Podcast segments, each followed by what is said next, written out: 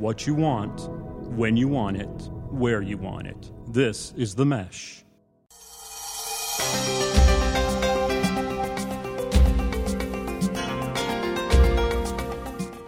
Hello, and thank you for joining us today for the Caregiver Community, where we are having conversations about the challenges and the joys of caring for our aging parents and for ourselves.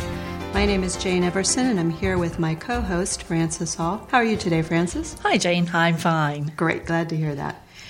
Frances and I are two of the estimated 31 million adults in the United States, people just like our listeners who are caring for our aging parents and for ourselves. In this session, we're going to be talking about an all too common aspect of aging memory loss. Specifically, we're going to be discussing typical age related memory loss and differentiating it from Alzheimer's syndrome and other age related forms of dementia. I'm very happy to introduce our guest today. Our guest is Miss Susan Vincent. Susan is owner of Home Instead Senior Care Franchise. Her agency provides services in western North Carolina in the counties of Catawba, Burke, and Caldwell. Since 2006, Susan's caregivers have helped hundreds of seniors in our community with a variety of needs, including memory care services. Susan herself was a long distance caregiver for her mother, and so she has both professional and experiential understanding of the concerns of adult children as they watch their parents age. Susan is also a founding board member and board chair of ACAP Community. Susan, thank you for being with us here today. No, it's, welcome to the Caregiver It's my pleasure. Community. Thank you, Jane. Susan, memory loss is understandably frightening to so many people as they age. Is memory loss associated with aging? And if so, what is normal age related memory loss? Well, I'd like to start out with just people understanding that there is a slight change as we age in our processing. Um, normal aging does involve a slowing down of that processing, but it doesn't necessarily mean we lose our memories. Um, if you look at a PET scan of a normal 80 year old brain. And if you look at the PETs and compare that to the PET, PET, the PET scans of a 18 year old, you'll see that they're almost exactly the same. Mm-hmm. Um, people who are older generally just process slower, and so for for for normal a normal aging process in terms of th- of remembering things, seniors are somewhat slower to think things through um, maybe slower to do things. Maybe it takes us a little bit longer to prepare a meal than it used to be when we were in our 20s. And uh, we might hesitate a little bit more, um, thinking things through, trying to, you know, weighing the good, the bad, about whether or not we should make a decision or maybe just deciding to think about it later. Mm-hmm. Um, we also sometimes will pause to find words. Um, the key here is that those words eventually come, or they come later. Uh, it may be not like in may, the middle of the night when you exactly. remember the words you meant exactly. to say. yeah, it might be after you've done your talk and you go, "Oh gosh, that's what I was trying to say." Mm-hmm. Or the, that can also ha- happen with people's names.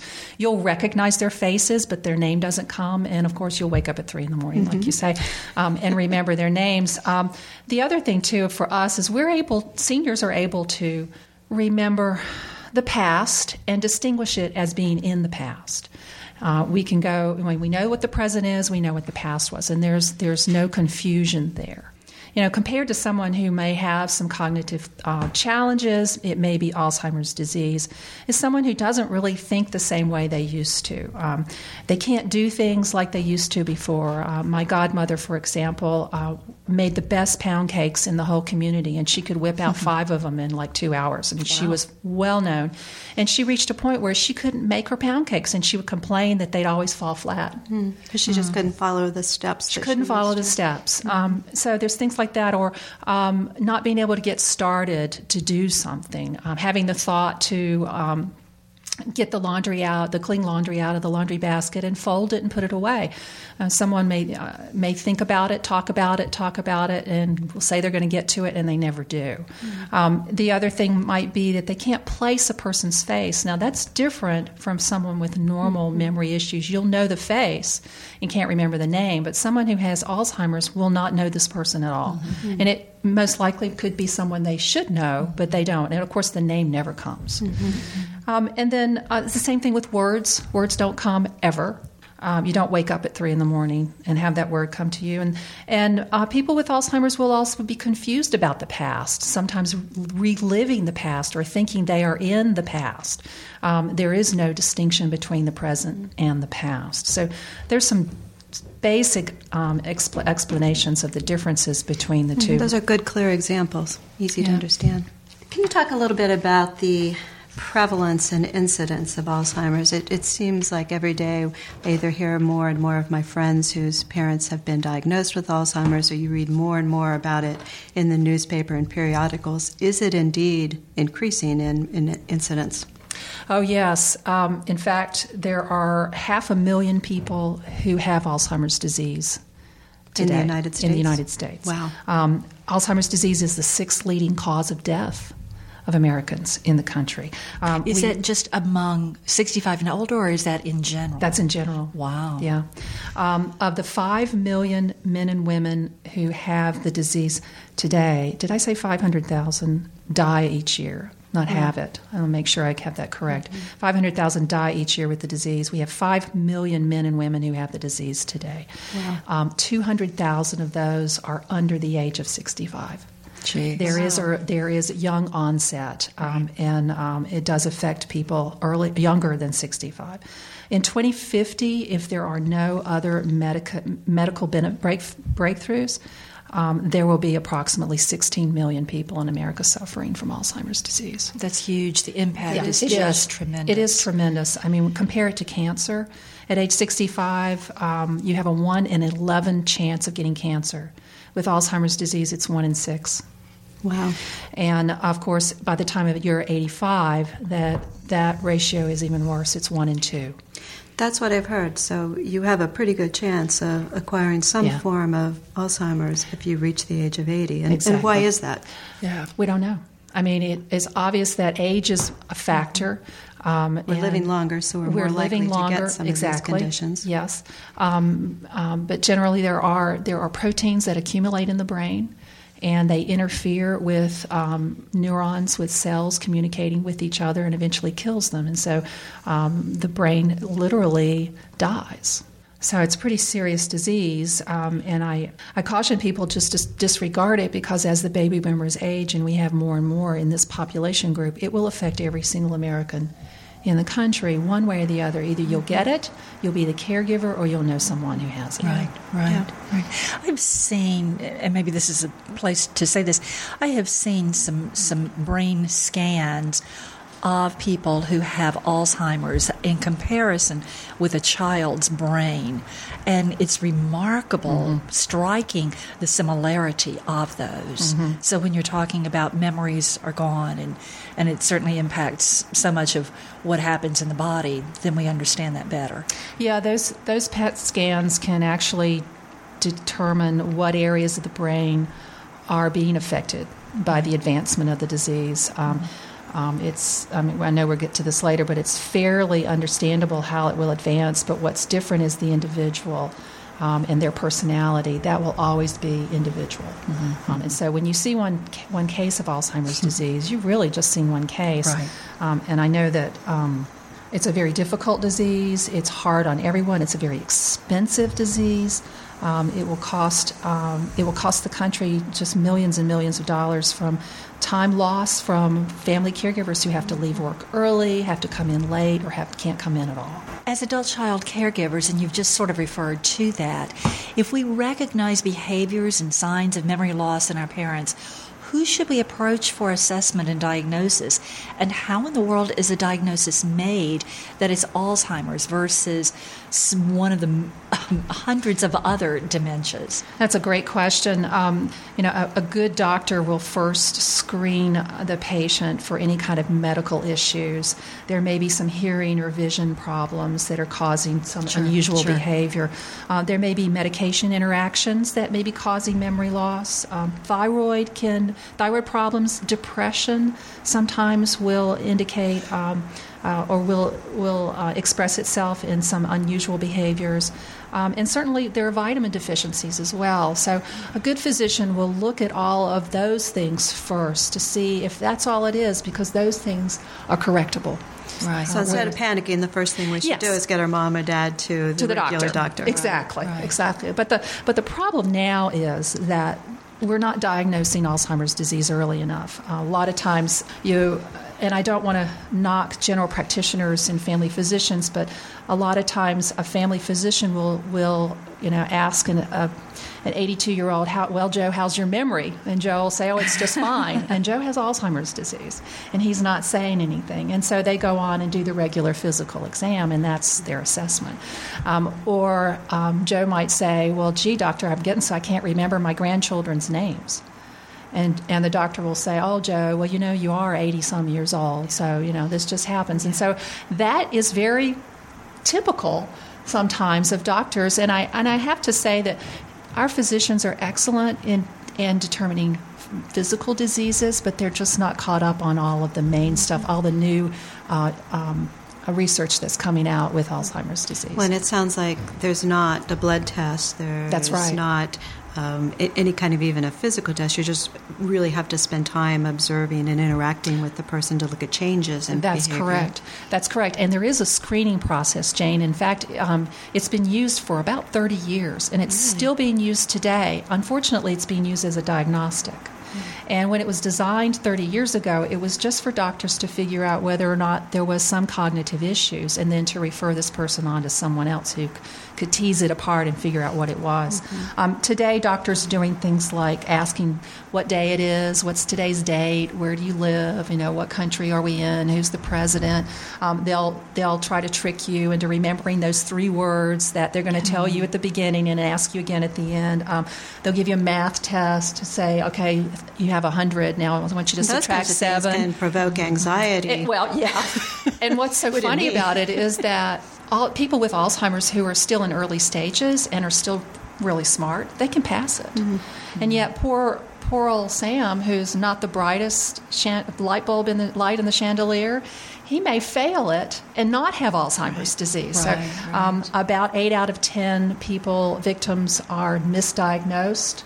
Um, either with Alzheimer's or they don't have it. So it sounds like for adult children, really being aware of some of these questions and observing your mom and dad over time Yeah. and being able to articulate some of the concerns very specifically and behaviorally to the doctor. Exactly. And the important thing, too, would be to have them go to a neurologist. Neurologists are trained to look So that at would be different types of brain, yeah, doctor. different Okay. types of brain diseases. They know the difference between Alzheimer's So and rule other out other medical conditions and then go to a neurologist. Yes, yes. And Alzheimer's, I would think, also is sort of an, um, a progressive sort of thing, that it's not going to be just an all of a sudden kind of scenario. That's correct. Um, and um, it, um, it is chronic, which means it cannot be cured. And it will be progressive. So, the way, however your loved one is at this point, this is the best day they have going forward. Right, And it'll be like that going on. I want to say one other thing about diagnoses. Um, dementia is not a diagnosis. And if you have a doctor who said, well, your dad has dementia, that's like saying your dad has disease. Well, what kind of disease? There are over a hundred different types of dementia. If you just put, if you draw an umbrella up on a whiteboard or a blackboard and just write over the top of that umbrella dementia, there are hundreds of dementias Right. that are listed under that. So, Alzheimer's disease, being the most well known, is the most prevalent dem- type of dementia. About 50 to 60 percent of the dementias out there are Alzheimer's disease. Um, but there's Lewy body, there's alcohol related dementia, there's vascular dementia.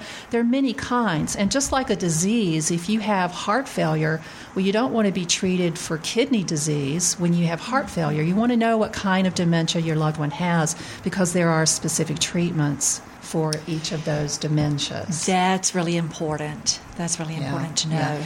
And the uh, the manifestations of how those how that disease will run its course also is going to be slightly different from dementia to dementia. We'll get back to your show in a moment.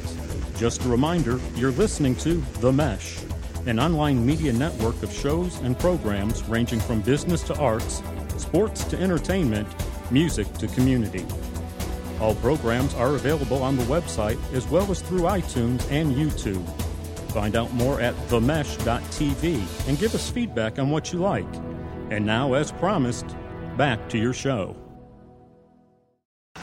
Talk a little more about that. What would be the typical pro- progression of someone with Alzheimer's? Yeah, well, generally speaking, there is a progression, but it's rather complicated. Um, um, the early signs are things like where they can't remember any new information. And this is as simple as telling your mom you'll be back over there. You'll come back to see her at 3 o'clock this afternoon because she has a doctor's appointment.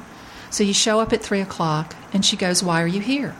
Uh-huh. She cannot physically remember what you told her. That's new information. And why and I say physically because the part of her brain that would take that new information and store it in her short-term memory is no longer there. It has been destroyed by the disease of Alzheimer's. Um, and so to tell someone over and over, well, I just told you that, what's the matter with you? They really can't remember. Mm-hmm. And we can't blame them for that. We have to learn to work with that. Um, another early sign is, dif- like I said before, difficulty in doing familiar tasks, like my godmother not being able to make her pound cake anymore, getting lost while driving, not being able to backtrack or think back of how you got there. Or, or and another example would be losing your keys and you can't remember when you last when you last used them. Most people will go, okay, yeah, I remember I got out of the car and I went into the kitchen, and so I'll go in the kitchen and look. Someone with Alzheimer's disease wouldn't be able to do that, mm-hmm. so they can't they can't think back um, things. Also, they'll misplace objects or put objects in some strange places, like you'll find socks in the refrigerator or mm.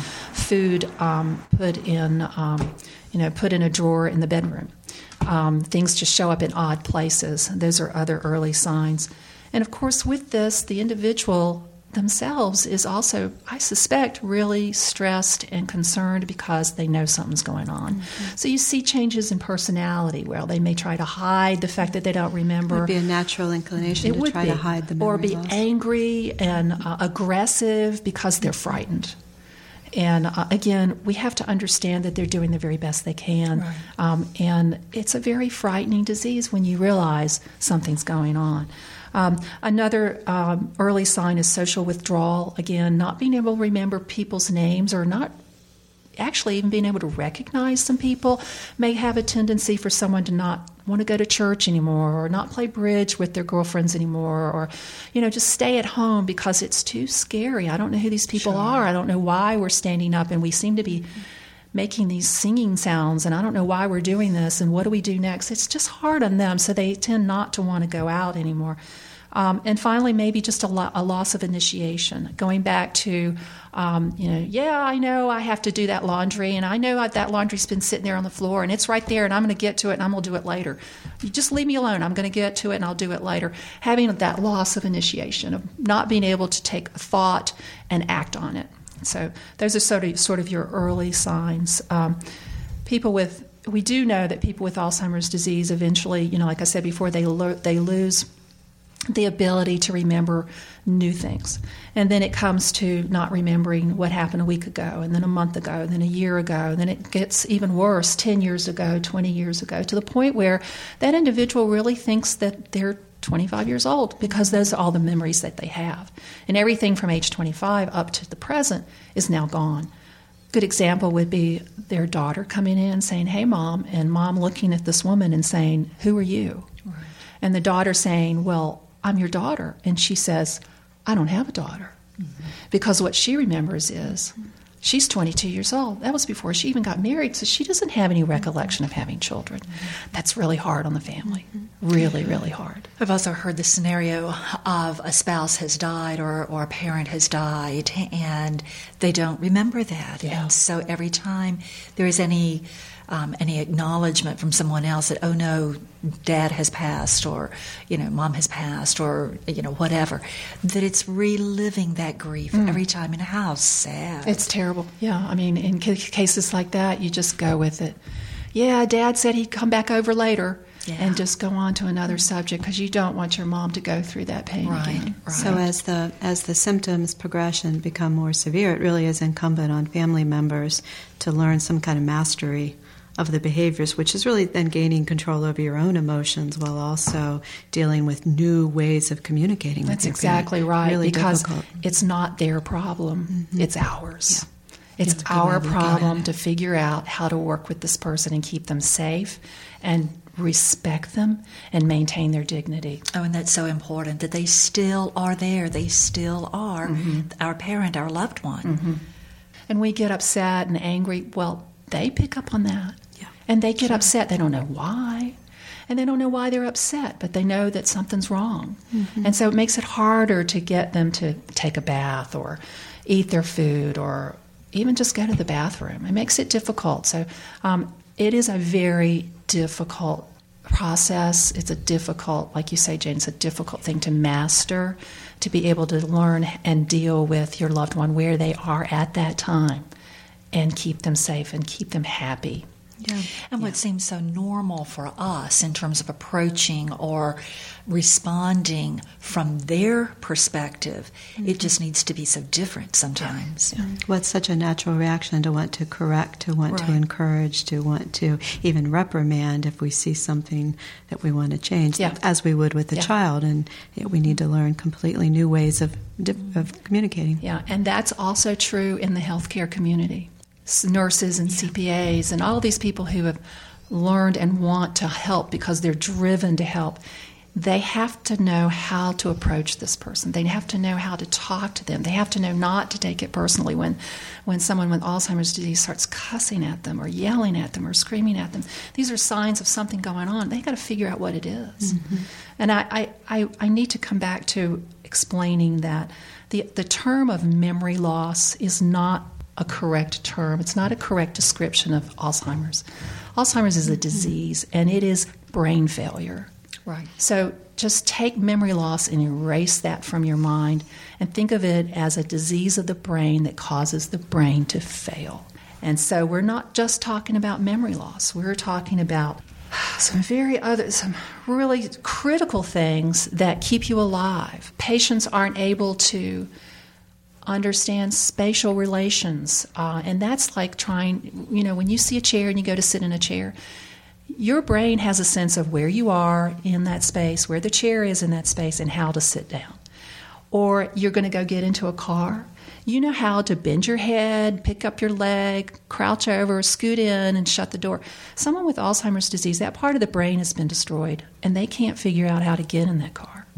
They can't figure out how to sit down they can't figure out how to stand up. And in some cases even walking makes it is difficult for mm-hmm. them because that part of the brain has now been destroyed. And this is sort of mid to late stages alzheimer's disease but you know it can happen at any time because everyone's sort of different mm-hmm. in that regard. But there are physical manifestations that come right out. I talked about finding the right words keeping track of time and place. That part of the brain also can become damaged. Um, um, a, a, victim of Alzheimer's may want to go outside with a heavy coat on and it's 100 degrees outside. That's actually that's heat and cold, but still, or going out in the middle of the night ready to go to work mm-hmm. would be a, not having no sense of time mm-hmm. um, or not knowing where they are.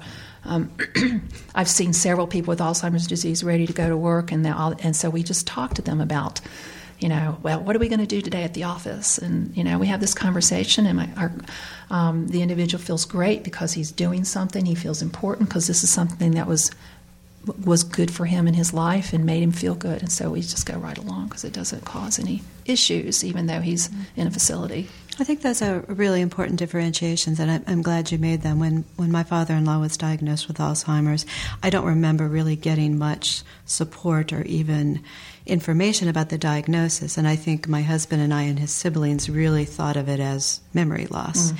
And the memory loss made sense to us, and we could deal with the memory loss. But some of the other things you're talking about that we saw later on were really difficult for us to understand. And I'm not sure we ever really understood until now, as you talk about it, that really was part of the Alzheimer's. Yeah, because it's not just the bra- it's just not the memory parts mm-hmm. of the mm-hmm. brain. Remember, without our brains, our body can't do anything. Mm-hmm. I mean, our bo- our brain tells our body to do every single thing that we do. Peripheral vision also is affected, and of course, as we age, our peripheral vision does get more mm-hmm. narrow. But with someone in uh, late stage Alzheimer's, they're they have no peripheral vision. It's like putting binoculars up to your face, or if you want to do that yourself, you know, ball your hands up and put, mm-hmm. pretend you're, you're, wearing binoculars. Mm-hmm. That's the peripheral view they have. And so if you walk up to someone with Alzheimer's disease from the from the side, they're not going to see you. If you touch them, they may jump. Mm-hmm. But worse yet, you may get hit. Mm-hmm. because you frightened them. Sure. Um, so again, it's very important that someone with Alzheimer's disease actually sees you and welcomes you into their space before mm-hmm. you proceed. Other things that are lost communication skills, and that's listening and speaking. Um, uh, certainly, the loss of words to the point where they don't know how to make sentences. So, there in some some um, patients there will be just utterances, or the brain will make up a word to substitute for a word that they don't they can't think of. Um, and it, it, it's on the flip side of that too because they are unable at some point in their journey will uh, be unable to understand a person who is talking to them. Mm-hmm. what they'll hear is gibberish. Mm-hmm. it'll be like you going to greece and somebody talking to you in greek mm-hmm. and you can't understand a word. And so you're looking at their faces you're looking at their their body language and their gestures. They're smiling at you they got their thumbs up so you just smile back and you've got your thumbs up and everything's wonderful. And then they start trying to take your clothes off and you're going, whoa, what in the world is going on? Well, they've been asking you, are you ready to take your bath? Mm-hmm. And of mm-hmm. course, you didn't hear that. You didn't hear anything. You don't understand what's going on. Um, and so, again, the, the communication, that type of thing is very difficult for people with Alzheimer's disease. And making sure they understand what you want is very important before you start trying to take mm-hmm. their clothes off. You're going to get slapped. Right. right. Um, and then it makes those behaviors make a lot of sense when you put it in that perspective. Yes, and then as it worsens, the brain can't sense hunger, it can't sense thirst, it can't sense pain. Um, pain will manifest itself in other behaviors. If your loved one, for the first time, is doing something really unusual, you've never seen it before, this is a time to really look and see if you can figure out what's going on because now they can't communicate and something else is going on, mm-hmm. either physically, probably physically with them, or maybe they have to go to the bathroom, or maybe um, there is some pain somewhere, but you just got you have to figure out what that mm-hmm. is. Um, and then in the end, the brain ceases to even tell the lungs to breathe or the heart to beat, mm-hmm. and they die. So it is not a happy disease. It is a horrible and tough disease. It is difficult for all members of the family. It's difficult for the individual. It's difficult for all of us around them. And so it keeps going back to those of us who are the adult children or loved ones to really know as much as we can about the disease, about the progression, and about how to how to continue to be involved with our loved one, how to most appropriately and effectively care for them. Mm-hmm. Which is probably going to be, as you said, every individual is an individual. Yeah. Right. So, really mm-hmm. interacting with other adults who have family members with Alzheimer's and trying to learn some patterns, some similarities, some strategies over time is going to be really critical. Yeah. As well as just the support of knowing you're not going through it mm-hmm. alone. Exactly. Right, right. And unfortunately, there is no cure for Alzheimer's disease. There, there are some medications that have been out there for a good while. I'm sure everyone's heard of Aricept. Um, yeah, let's let's talk about some yeah. of the treatment. Um, I, I, think it is important, as you said, that it's not curable, but there are some treatment options to consider. There are. Um, they will in, in they'll last for about six to twelve months. They'll have they'll show some improvement for about that amount of time. But the catch with that is it'll only be maybe 30% of the people who actually take these medications will show improvement. The other 30% may actually show a decline in their cognitive behavior, so it's real important to keep an eye on them and see how they're reacting to the medication because it does have side effects. Mm-hmm. And then the other 30%, it doesn't do anything at all. Doctors, a lot of times, will throw these medications at people with Alzheimer's because they honestly don't know what else to do and they want to fix it too. Yeah. But there's just not a whole lot that can be done. Um, not until you know we have tremendous, a lot more, a lot more research and money thrown at solving um, the the uh, the problem of Alzheimer's disease. Are there any? Is there any emerging research on preventive strategies? Anything that is coming to the forefront as things we absolutely should be considering, all of us, as Yeah. we're 50 and 60? Yeah. Not a whole lot, although I did. Um, I was at a seminar a couple of weeks back, and one of the interesting things I learned was that in Japan there have recently been some studies um, showing that um, exercise, ah, sp- no surprise there, and meditation are two very, very good ways in order to either decrease the chances of getting or at least putting it off for a while. And um, and listening to this really was kind of interesting because it, it, it involves making we don't we don't we don't breathe with our entire lung anyway. We don't take deep breaths because we don't exercise. If you exercise every day, you're putting lots and lots of oxygen in your blood and it's going right into your brain, and that's a good thing. And um, um, and so something as simple as taking three slow, deep breaths five times a day is a great way to help. First, it keeps you alert more because your brain's now got all this stuff to work with. It brings nutrients into the brain that it needs um, to function. Um, and it reduces your stress levels. And meditation does that too, reduces your stress levels. Um, So it seems like ed, uh, exercise and meditation really will stave off a lot of the downsides of aging. Won't how they? about that? As if we didn't no know. surprise. Yeah, Right. good practices for all of us. Yeah, um, there was another study done uh, looking at the amount of cortisol in the in the blood of of care, primary caregivers for for victims of Alzheimer's disease versus mm-hmm. those who were taking care of their loved ones who did not have Alzheimer's disease. And they found that cortisol was 50% higher in those that were caring for victims of Alzheimer's disease.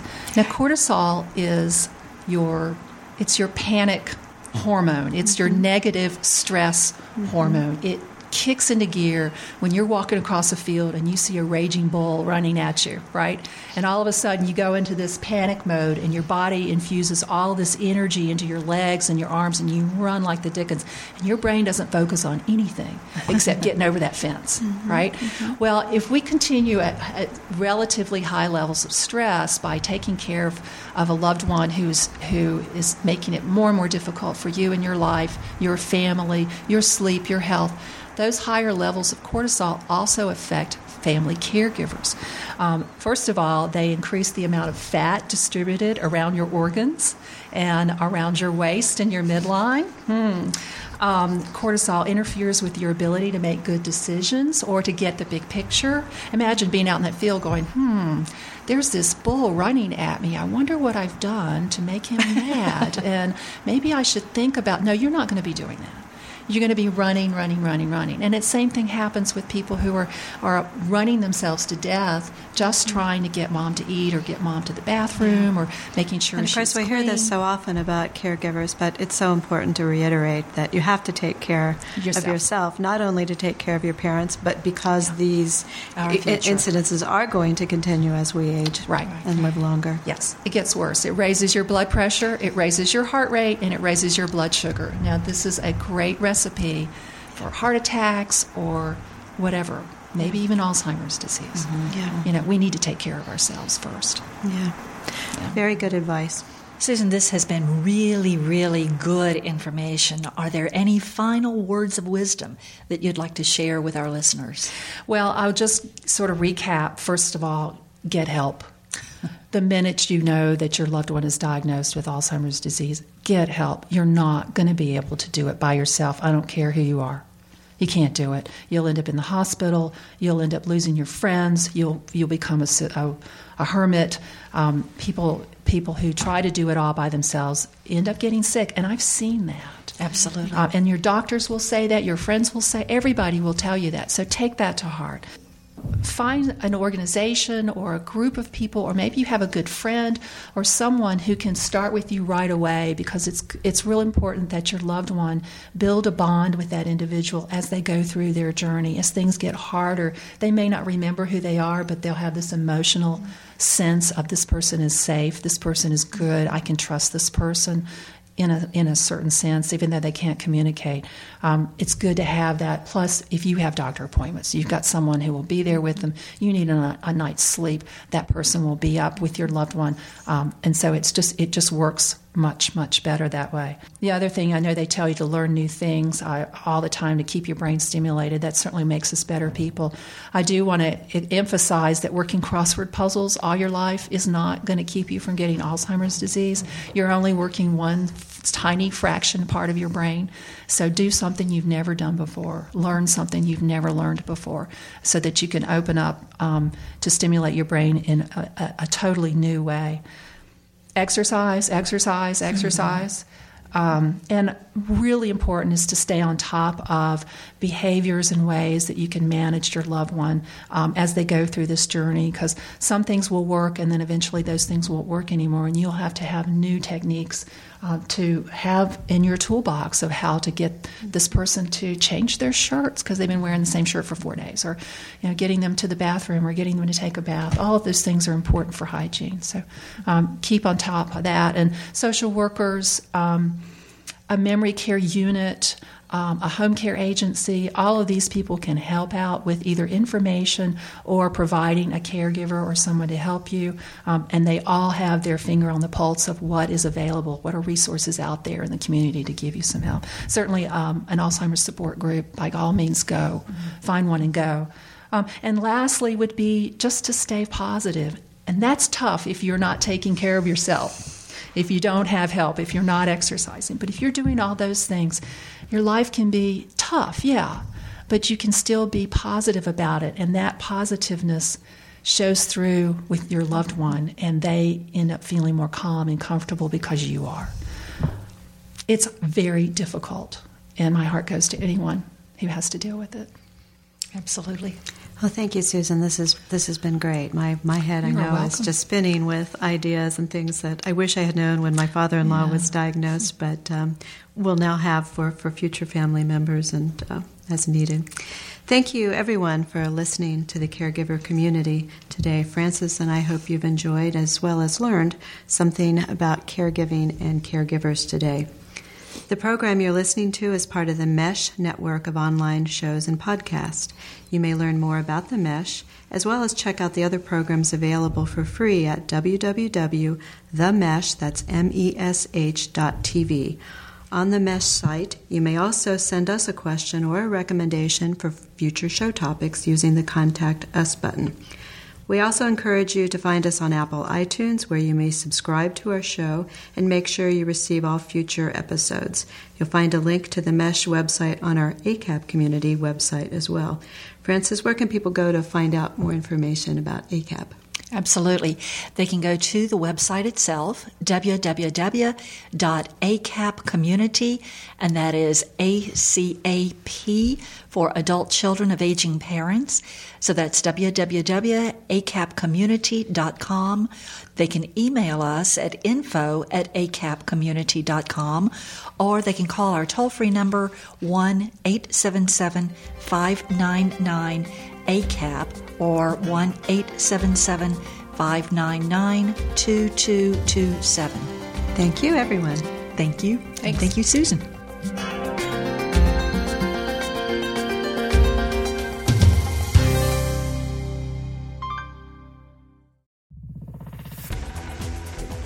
You've been listening to The Mesh, an online media network of shows and programs ranging from business to arts, sports to entertainment, music to community.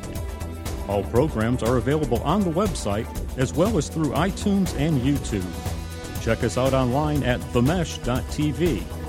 Discover other network shows and give us feedback on what you just heard.